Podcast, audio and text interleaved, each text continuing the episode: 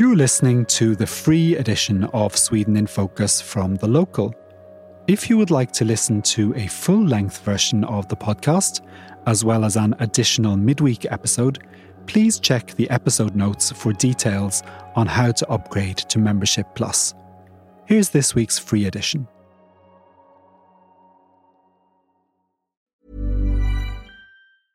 I'm Sandra, and I'm just the professional your small business was looking for. But you didn't hire me because you didn't use LinkedIn jobs. LinkedIn has professionals you can't find anywhere else, including those who aren't actively looking for a new job but might be open to the perfect role, like me. In a given month, over 70% of LinkedIn users don't visit other leading job sites. So if you're not looking on LinkedIn, you'll miss out on great candidates like Sandra. Start hiring professionals like a professional. Post your free job on linkedin.com/people today. Hello, and welcome to the latest episode of Sweden in Focus, the locals' weekly podcast looking at what's happening in Sweden with the election now just a week away. And this week, we're going to discuss reports that the Centre Party leader Annie Lööf was an intended target when a woman was murdered on Gotland this summer. We'll look at increasing evidence that some Swedish parties are using duplicitous means to dramatically increase their visibility on social media. And now that the Sweden Democrats are polling as Sweden's second biggest party, we'll take a closer look at what a government supported by or including the far right party would mean for Sweden. And finally, we'll listen to an excerpt from a chat Richard had with the Justice Minister Morgan Johansson, and we'll consider, with the help of the head of a social movement in Malmo, whether the Social Democrats and other parties' proposals for tackling crime are likely to be effective. I'm Paul O'Mahony, and I'm joined this week by James Savage. Welcome back from your holiday. Thank you. And in the Malmo studio, we have Becky Waterton and Richard Orange. How are you? Very well. Good, thank you. Good. And we've got an article coming up on the site about what it's like um, making friends in Sweden. Can I ask all of you how you've done it? Start with you, James. um, look, I'm, I'm lucky because I, I moved to Sweden with my husband and he had lots of friends already. And then gradually, I just sort of, you know, I went to work, made friends through work and through friends of friends of my husband. And but it took a long time before I got my own group of friends. I felt that you know these are mine, and not just I'm not just a hanger on of my husband. Hmm. It just takes time. It just takes time, but it also takes learning the language. I think as well if you want to make friends with actual Swedes, because don't think that their facility with English means that they want to spend their whole free time speaking another language. Yeah, that's a good point. How about you, Becky? I think I'm definitely still on the hanging on to my husband's friends phase, which wasn't made easier by moving here just before the pandemic started and then having a baby just before the pandemic started, which is, you know, great for your social life.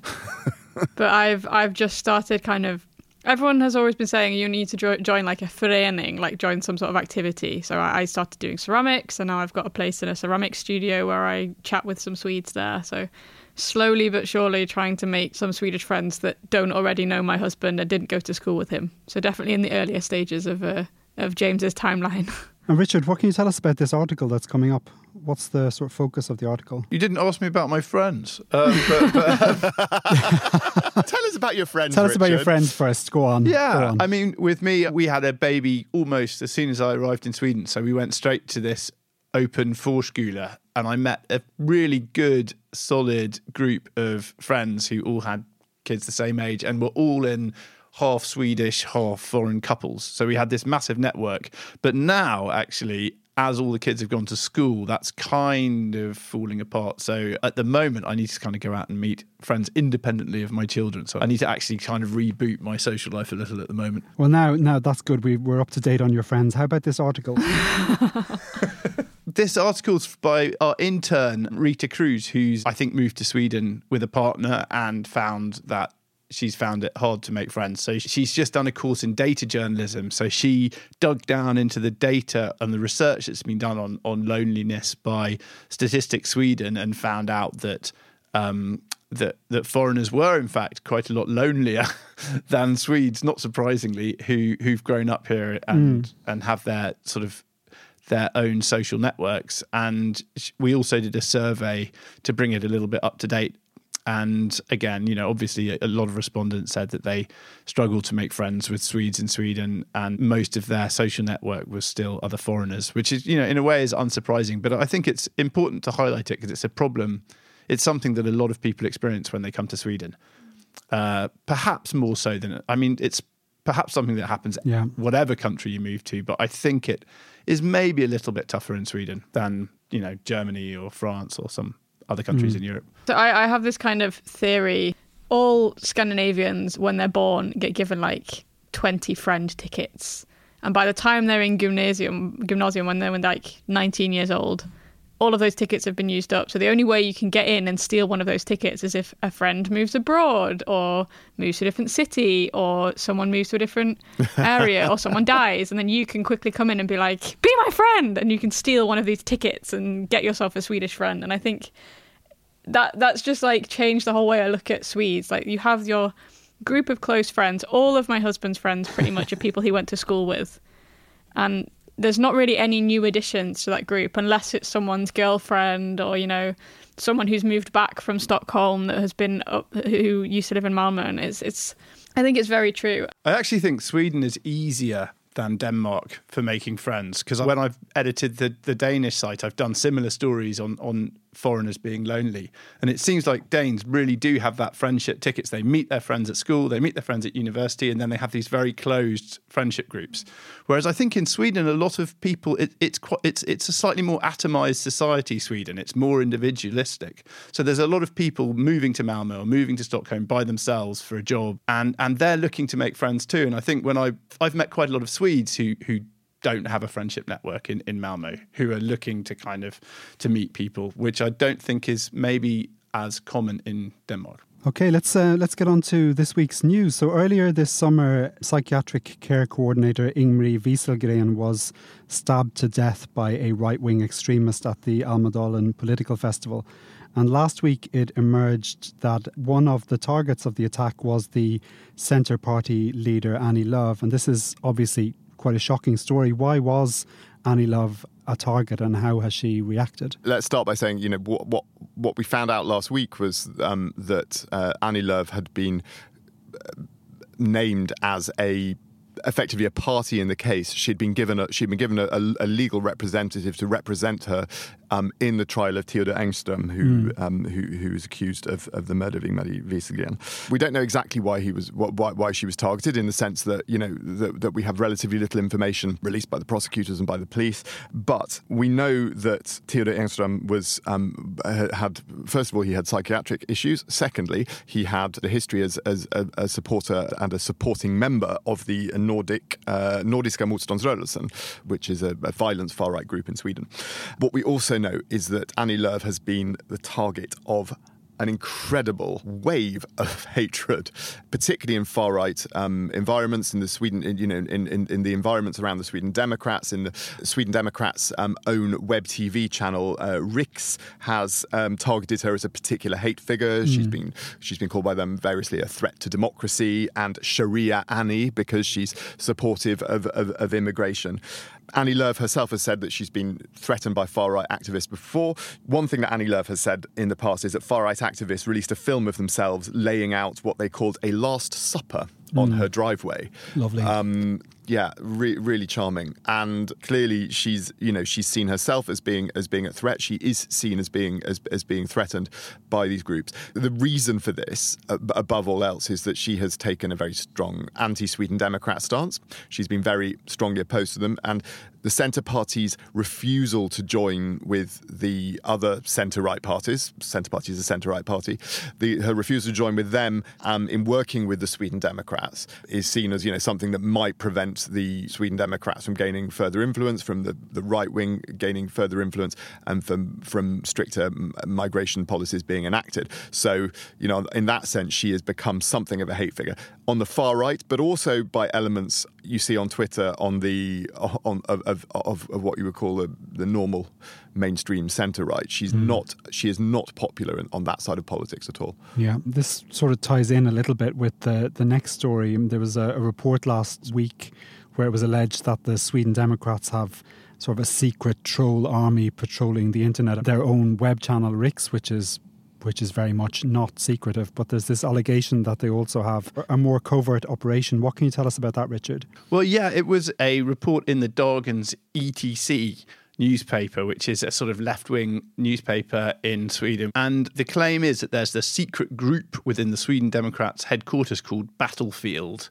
which is based in a darkened, windowless room in the headquarters and sort of coordinates a sort of social media drive is the word they use in Swedish, a sort of a drive or campaigns yeah. against. Well, they use various, the word war. They say Krieg. They call it a, a, war, a Krieg, and they say they use a kind of battle uh, technique drawn from Nazi Germany, where lots of individual people are allowed to take their own decisions without direction from the leadership. And, and it, it's a kind of it's a very colourful article which is is reporting from inside the headquarters, but if you read in it, it, it, then turns out that the source is from before 2018. So obviously, the reporter's spoken to someone who was working there before 2018 and can explain where it is. And then later on in the article, it goes, well, you know, our sources said that this is still happening and that they still run this troll army from inside the headquarters. What happened in 2018, according to this source, is that they would make decisions and then these various news sites like Politiskt Inkorrekt or Avpixlad would then amplify them and then lots of sort of Twitter accounts would then jump on it and create a kind of volume. And then ordinary people would then join the sort of campaign and start tweeting similar sorts sorts of tweets. You set the whole tone for social media. And while the report doesn't really have much evidence as to what's happening now, I think my experience of, of Twitter during the campaign is that this is definitely happening. I mean, there there is this there's this sort of angry wave of tweets whenever anyone discusses anything which is part of the especially the Sweden Democrats, but also the broader right wing policy areas, you get all of these people like going, yeah, you know, and making these kind of troll like comments. And a lot of them are anonymous. There's a huge amount of anonymous Twitter accounts. And yeah, and then there was the, also a, a report in Aftonbladet that, that mapped these Twitter accounts. They analyze um, sort of networks, particularly with the um, this account about the um,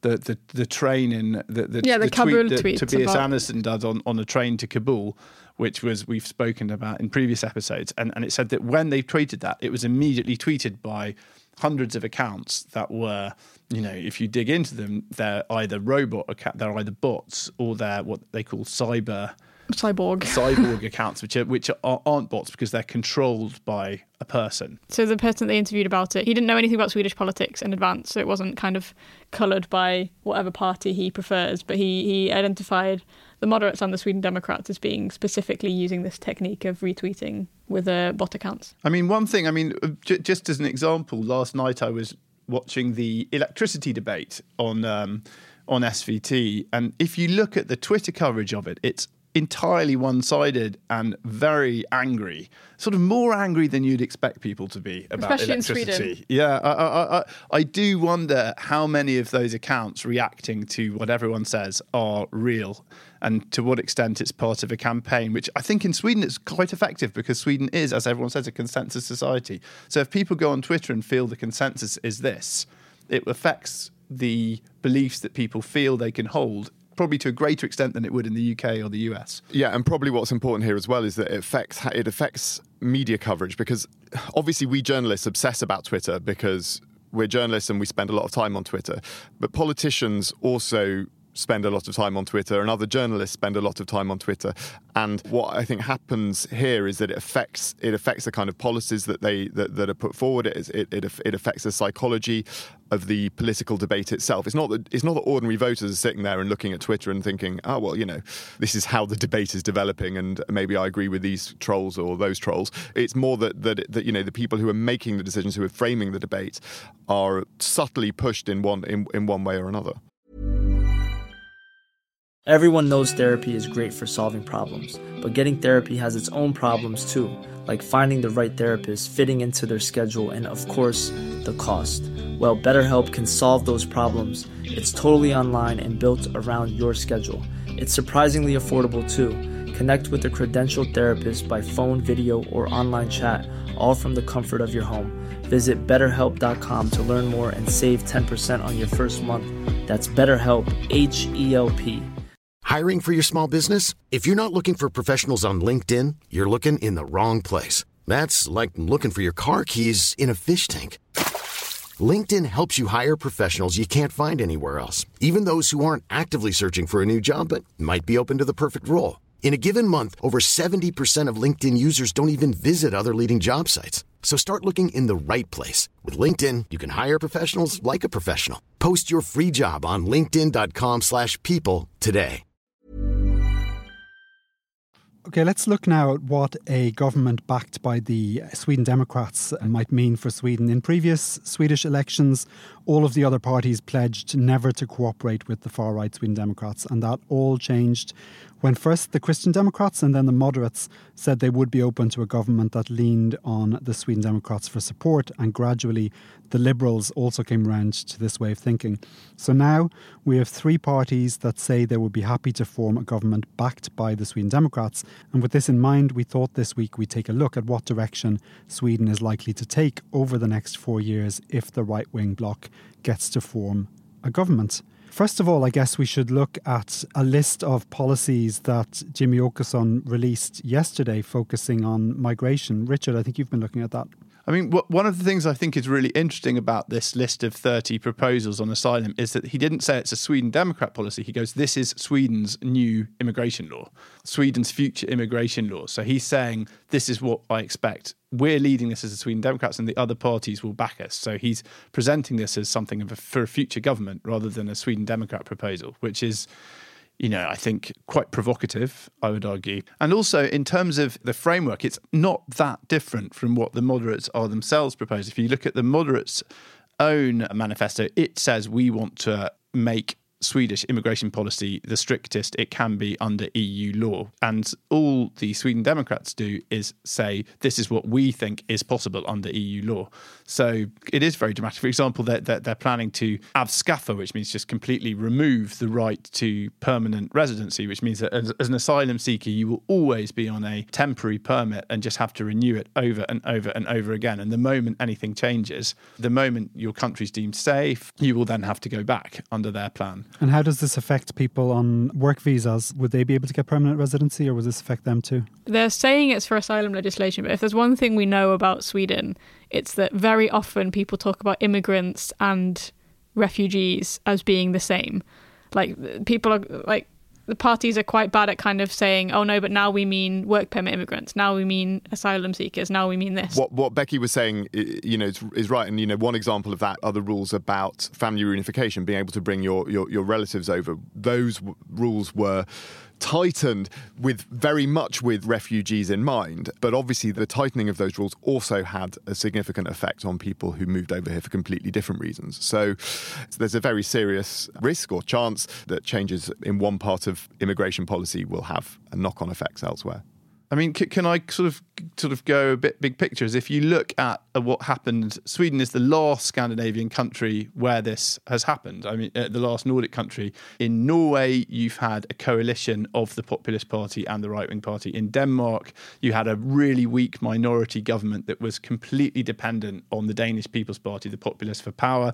And I think in Finland, the the Finns were either in the government or at least in the supporting coalition. So Sweden's actually the last country for this to happen. The question that I think is interesting is whether the Sweden Democrats are, in some sense, a different party and will behave differently from the way the populists did in these other Scandinavian countries. From the Danish model, I think one thing that's quite frightening is that the immigration minister in Denmark, Inger Støjberg, she became almost more extreme than anyone in the Danish People's Party. She completely took their approach and tried to sort of outcompete them and become the sort of strictest figure. It, it's hard to. Exp- she was so provocative and so popular. There was she, this viral story where she like ordered a cake to celebrate bringing in Denmark's most strict. Yeah, what was it? She celebrated new, 50 strict. 50 new immigration new immigrations, and then she kept kept on bringing out the cake whenever she had a, another milestone. Like she did 100, I think, before the election. She's also just started a new party, Denmark's Demokraterna. Oh, has she? Yeah. Where do you think she got the inspiration for that from?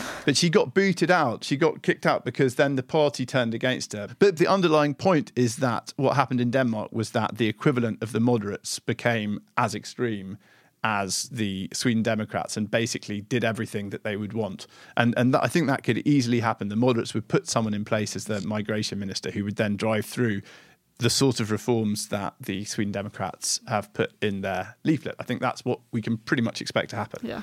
And I mean, they're also, this report is called Lowest Immigration in Europe.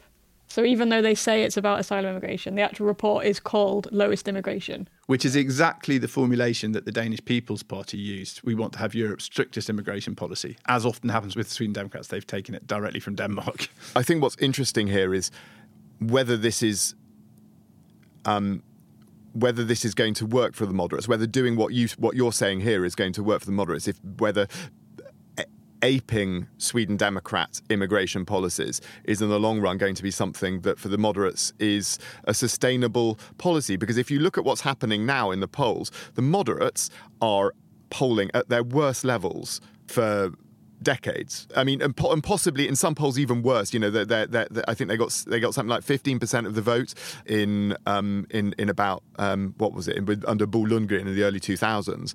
And you know, in some in, in in some polls they're doing even worse than that. They could even do worse than under Bo Lundgren, and that's at a time when they are effectively you know trying to sound as tough on immigration and, and, and on crime and disorder as the Sweden Democrats. You know, their whole policy is to sound as, as tough as possible and to sound as, you know, close to the Sweden Democrats as possible, effectively. The question is whether this strategy works or whether it just simply makes people think that they, if they're going to vote for that kind of policy, then they'll vote for the real deal, which is the Sweden Democrats. And if it just helps the Sweden Democrats. Because right now, looking at the polls, it, that seems to be what's happening. I mean, that's on the posters. It says I've seen posters saying "Rösta för originalet," vote for the original, uh, by a Sweden Democrat Valstugor, which I think is is quite a potent message. Yeah. I think it would be very interesting if the Sweden Democrats end up being the biggest party, which it looks like they probably will. Because there are lots of areas where they are quite left wing, and there where I can imagine there being some kind of issues with the moderates. Like Jimmie Åkesson was saying that he wouldn't accept lowering the a-kassa, so the um, unemployment insurance, and the moderates have said that they want to lower that. So that's that's already one issue before the election where they don't agree. Because I think the Sweden Democrats have kind of got a lot of voters that are like traditional workers. So it could be like like old social democrat voters. I think that also kind of raises the question of where are they going to compromise? What are the Sweden Democrats willing to give up in their kind of economic policy. It's interesting to it's interesting because you know what you could end up with, depending a little bit on how coalition negotiations go. If what you can could end up with with a social democrat led government is quite a lot of the centre parties economic policy, which they've been quite good at forcing on the social democrats in this last period.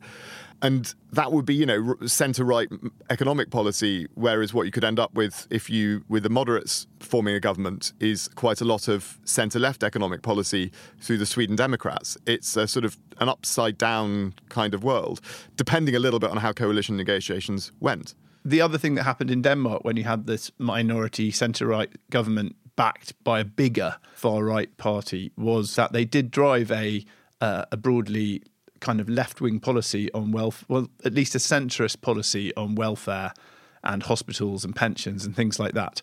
So the Danish People's Party didn't just drive them to the right on immigration, but also to the left on welfare, which didn't happen in Norway because the Progress Party is economically right wing as well as politically. What the moderates would be hoping for is that they can give the Sweden Democrats some red meat on immigration and then basically run economic policy themselves. But you know, that's by no means guaranteed, particularly if they are the second largest party on that side of politics. I think I think we should pause a minute and reflect on what a big event it would be if, if the moderates, as looks likely, um, are overtaken by the Sweden Democrats and lose their lose their status as sec- as the second largest party. You know, just just on a very symbolic level, they would they they would be kicked out of their offices in the Swedish Riksdag, which they've been in since as long as anyone can remember. Um, they, those are the moderates' offices, and they would be unceremoniously booted out, and the Sweden Democrats would move in. The Sweden Democrats would then basically be the official there's no such thing as the official opposition, but you know, if even if the Social Democrats stayed in government, the, the Sweden Democrats would be the second largest party. The moderates would no longer have that very you know particular status that goes with that. Even if it you know for the time being wouldn't look likely that the Sweden Democrats would be the um, obvious candidates to be the alternative prime minister. Still a massive, massive moment. Just a reminder that if you're a paying member of the local, we have a weekly newsletter called Sweden Elects that's produced by editor Emma Löfgren. and focuses on the upcoming election. You can sign up now at thelocal.se forward slash newsletters. And if you're not a paying member but would like to become one, we have a special offer for podcast listeners at thelocal.se forward slash podcast offer. Now, crime and punishment have been front and centre of the election campaign in a year that has already seen 47 fatal shootings in Sweden, two more than in all of last year. We're going to talk now about how Sweden's political parties want to get to grips with violent crime, starting with the ruling Social Democrats. Now, Richard was in Kalmar in the southeast of Sweden last week to catch up with Justice Minister Morgan Johansson. And we're going to listen now to some of what he had to say.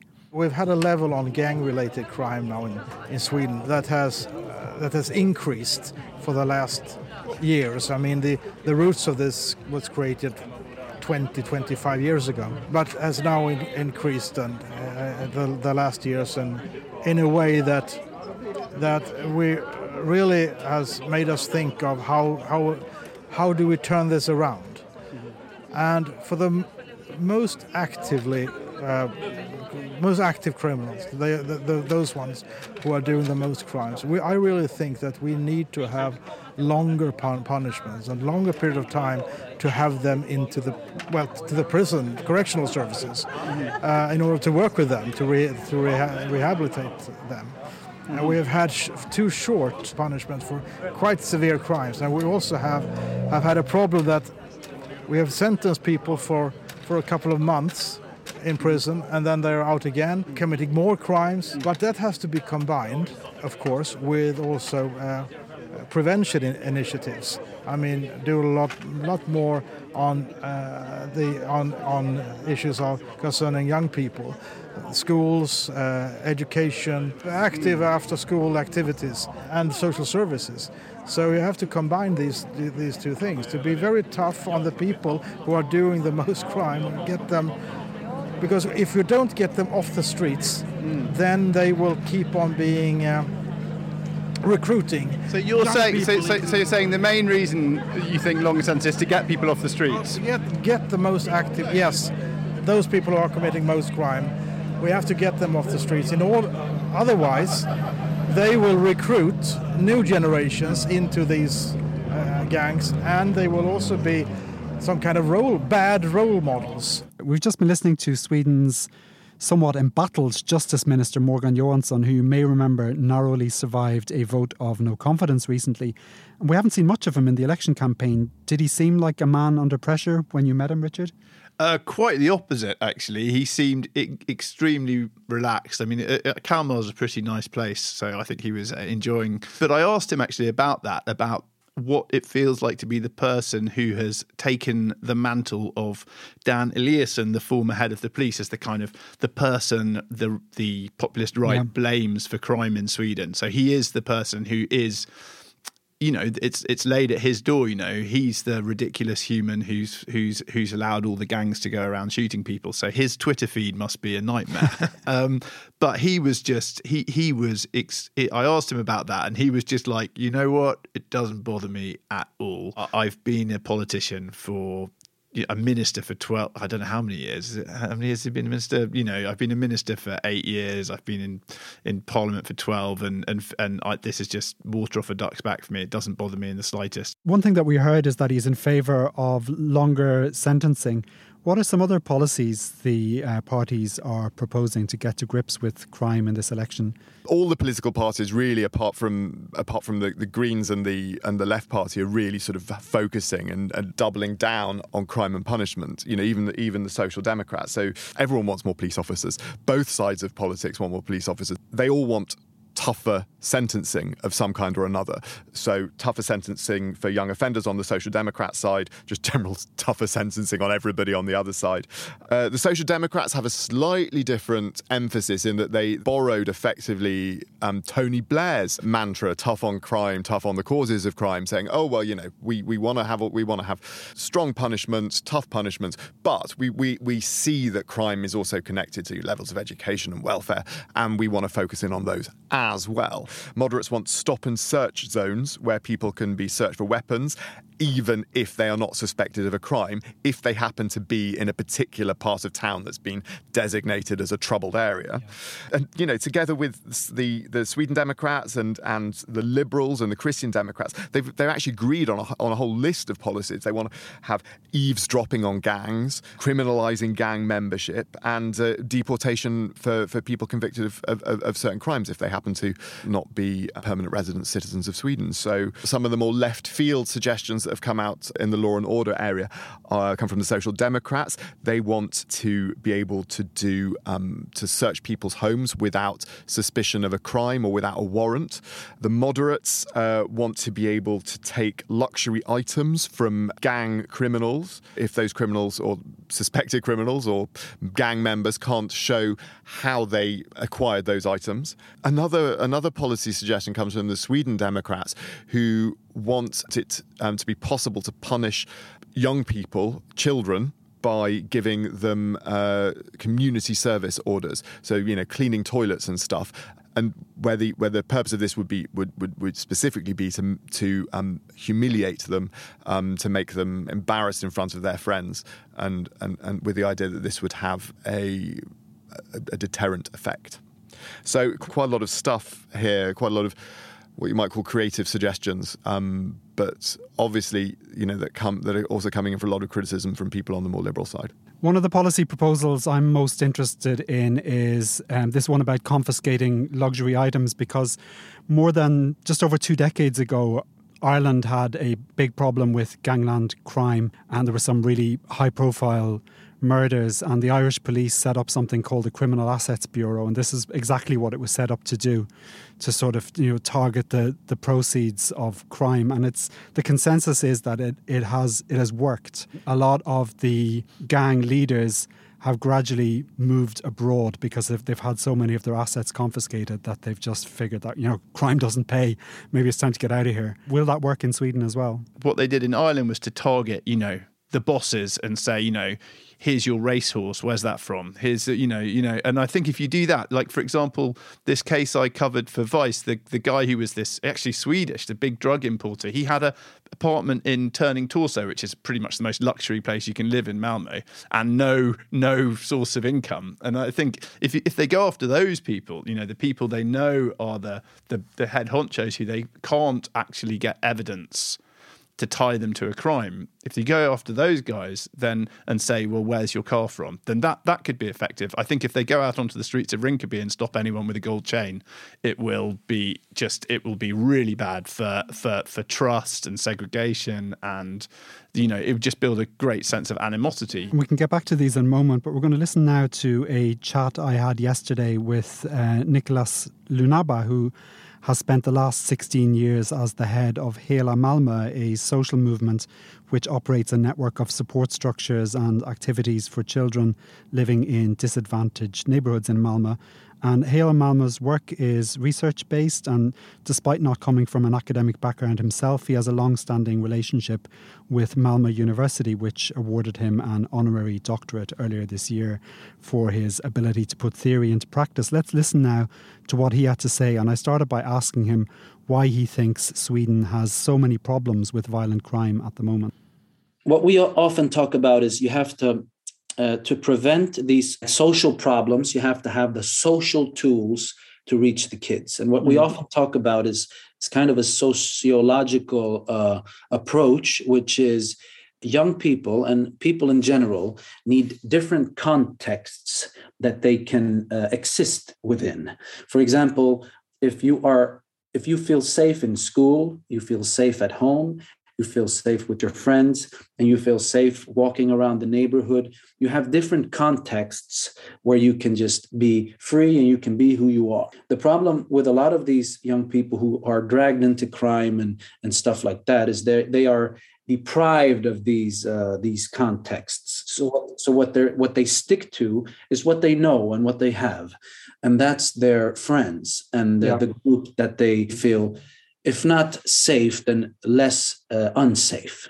So I think to really uh, build social, uh, what we call a social infrastructure with, with different contexts for them to be in, where they meet people who love them, who meet them with, with respect, who also knows what they're going through and stuff like that. So it's about, again, working with the social tools rather than the repressive tools that uh, we, we keep hearing about all the time. And of course, in our organization, we have proof of this. When we built the social infrastructure in, in an area and we approached the young people who sold drugs with these sort of, we, we could be kind of like role models for them because we are ourselves from that type of area. Yeah. They come up to us, we get to know them, and then we can you know we have connections so they can get a job or or stuff like that you know start studying or something like that. So it's about meeting them where they are and change the course of their lives by approaching them uh, you know within their world of uh, feelings and thoughts and really respecting them and understanding what they go through. Yeah and your organization has been quite successful in this and you've received prizes. Do you think that the politicians are looking closely enough at at your project and similar projects? Are they talking to you? Are they are they acting on on the sort of experiences that you're seeing? Interesting question. My first uh, answer would be absolutely not, because you can look at Malmo. You can look at especially the the parties that that are like the, the the biggest parties in Sweden. They have chosen this very destructive path of repression, beating down on the most vulnerable groups in society, using a language which is, which is both racist and, and polarizing. And all of a sudden, for them to change course is very hard because mm. then they will, as we say, uh, they will lose face, their yeah. face, uh, meaning they they uh, uh, you know they, they can't do that for themselves. So they have to keep uh, this uh, destructive, negative, and wrong path instead of doing building something constructive. And they have adapted the Swedish Democrats' rhetoric and and also um, uh, the way they view people and how, mm. how they um, divide us into groups out of you know from race and and culture and uh, religion. So they are a, a party that is that has a, a, authoritarian and racist racist foundation. And unfortunately these other parties are using the same rhetoric and the same tactics. The justice minister morgan johansson and other politicians um, talk a lot about tougher sentencing for gun crime and drug related offenses are longer prison terms a good idea? I think by answering that question we already know the answer. It's it's a part of their the kind of uh, right wing populism that they use, the rhetoric they use, uh, again, to get votes, uh, we know it does not work. If you can show me any serious study where it actually works, then uh, we can talk about it. But when when a crime has been committed, say we had a like a 15 year old who um, shot and killed somebody in a, a, shopping center in Malmo recently, and we've had similar shootings like that with young people mm. involved. Um, what what should be done there. If someone is a threat to themselves or someone else, then they have to be uh, sort of isolated. That is a that is a common thing. I mean, it's a lot. It's a logical and intelligent idea, right? Yeah. So, uh, but if we are interested, because in this country we are we are very interested in isolating, punishing. We if we believe that people should be given a second chance, if we if young people can be re- rehabilitated, then we that's what we need to do. So if someone is a threat to themselves or someone else, then they have to be isolated, but not given up upon. We mm. still have to work with them and make sure that they can come out healthy on the other side. Any other way of working with young people is inhumane and wrong and immoral. So I think this is, is a talk about does prison work? Uh, prison sentencing and punishment and stuff like that. And what is the aim? What is the aim for doing this? So I think with young people, we should always have in, have in mind they can always be better. We have to take care of them. We have failed. What can we do to prevent this from happening again? And what can we do so that so that this person can come out better on the other side? That was Nicolas Lunabba from Hela Malmo, who, as you heard, was distinctly unimpressed with how Sweden's politicians are tackling crime prevention and punishment in the country. I think it was interesting to hear that, like, someone who is, I guess we can call him an expert in this subject, just kind of feeling the same that I've heard from a lot of people. This kind of dismayed that people are talking about these issues when they don't actually know how to solve them. We kind of had the same. We heard the same thing from Andrea last week, um, who kind of was a specialist mm. on segregation and integration, and just this whole feeling of like, if you actually want to stop this from happening, why don't you ask people that know about it? Why don't you look at the theory? But it, it's just this kind of feeling that politicians are just peddling sound bites that are going to sound positive to people like, oh, yeah, stronger sentences, that sounds great, that sounds like it'll make sense. But when you actually look into the data, it doesn't make sense and it makes much more sense to do other things instead. It's hard to say to voters that effectively, well, more of the same is what's going to solve the issues of gun violence and gang violence in these areas. You know, I think the reason that the Sweden Democrats have grown so big and the reason that these issues have become so important in this election is that many Swedes are freaked out, shocked, horrified by reports of people being shot on streets of Sweden, even if they're in areas where most of the people who are voting for the Sweden Democrats don't actually live. They see it on the news and it freaks them out. And particularly Sweden Democrat voters see the old establishment of politicians as responsible for this, for allowing what they would see as uncontrolled immigration and then for not punishing, as they would see it, and, and not prosecuting criminals in these immigrant dominated areas. You know, the immigration question and the crime and punishment question are so intrinsically they're, they're, they're so closely uh, interlinked in people's minds. And anybody suggesting anything other than draconian punishments is not going to get a hearing from those voters at the moment. At least that's how the parties see it I think it's it's it's kind of important to underline that this this this is not new. This is the pattern of politics you see in every country in the world and have done forever. That basically the majority of ordinary people think that the solution to crime is to string them up and hang them all, and uh, uh and uh, and criminologists almost to it. Uh, you know, the experts all think that the solution is is is not long sentences and tough punishments. It's preventative measures. And unfortunately the politics the, the experts can never win over the politics on crime and punishment. So every politician everywhere in the world from tony blair sort of has to sort of sort of basically sort of hold their breath and put in place policies that they know aren't backed by the evidence because that's what voters support Okay, well, that's just about all for this week. We'll be back again next Saturday, which is the day before the election. And if you have anything that you'd like us to discuss, any issues that you feel merit some more coverage, please do get in touch with us. Uh, you can find us on Twitter, for example, at Sweden in Focus, or you can drop us an email at news at thelocal.se. Thank you, as always, for listening, and thank you to our regular panelists Becky Waterton, James Savage, and Richard Orange, and to our sound engineer, Reese Edwards. Uh, yeah, we'll be back again just in time for the election with a new episode. Until then, take care.